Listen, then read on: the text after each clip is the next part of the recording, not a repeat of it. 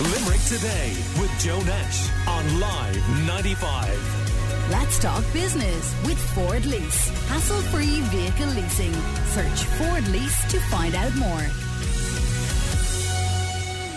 Well-known economist Jim Power says proposed changes to a scheme that allows non-E U tourists to claim V A T refunds on Irish crafts or gift items bought here will decimate retail and tourism around the country, including in Limerick. And Jim is on the line now. Good morning to you, Jim. Good morning, Joel.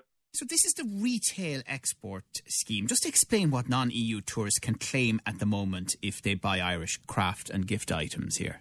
Okay, Joe, can I just say, first of all, as a Waterford man, I feel deeply uncomfortable on a Limerick radio station today for obvious reasons, okay? Uh, you, you'll be back. You'll be back.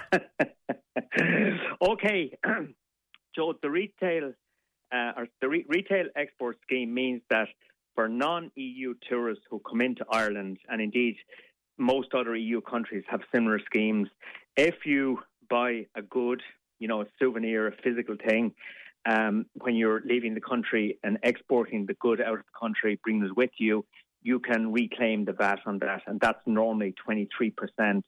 And as the scheme operates at the moment, if you spend anything, you can reclaim the V A T, whereas the government is um, proposing that from the first of January, they're going to lift the limit from one hundred to one hundred seventy-five, meaning that if I spend one hundred fifty euro on a good in a shop, I will not be able to reclaim the V A T. If I spend one hundred seventy-eight euro, for example, I will be able to reclaim the V A T.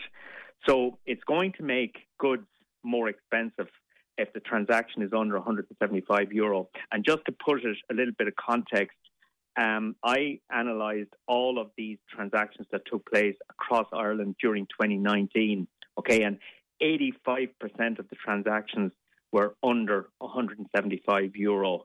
And the average purchase was sixty-five euro.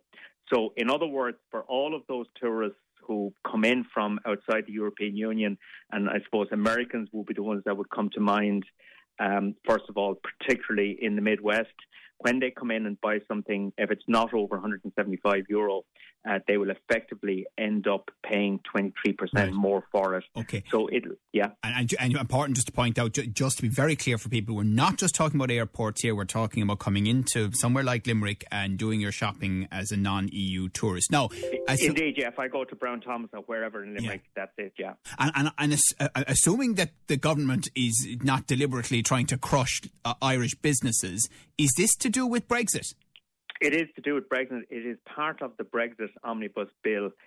And what the Irish government is worried about is that after the first of January, Britain will be technically a non-E U country. So U K tourists coming in here will be able to reclaim their V A T on stuff they buy here over one hundred seventy-five euro. Okay. Uh, the government. And, and, and would that also the, include someone coming from Armagh? Uh, no, it wouldn't. It does not apply. It's, you, you have to come in from across the over the water. Right. Okay, so Northern, it does not apply to Northern Ireland. So the fear of the Irish tax authorities and the government would be that you'll get all of these V A T tourists coming into Ireland from the U K to avail of the V A T refund, and that it will end up costing the Irish exchequer millions in lost V A T revenue. Um, I looked at the nature of U K tourists who come in here, and um, and I think it's highly, highly unlikely that you would get that sort of V A T displacement. You know, I, I cannot believe that people from the U K would travel into Ireland uh, purely on the basis of being able to save twenty-three percent on purchasing a good. Most of the U K tourists who come in here come in for stag weekends. They, they certainly don't come in to shop. Okay, so I, I think the fear is displaced. Um, and, and the big problem, of course, here is that um, while the government is trying to target the U K visitor coming into Ireland, um, the one that's going to be very adversely affected is the U S tourist. And that is particularly important tourism segment for the Wild Atlantic Way, um, you know, including the Midwest. So effectively, it will do serious damage to the competitiveness of the Irish tourism product. Um, it will damage tourism, and I think more specifically it will damage non-essential retail.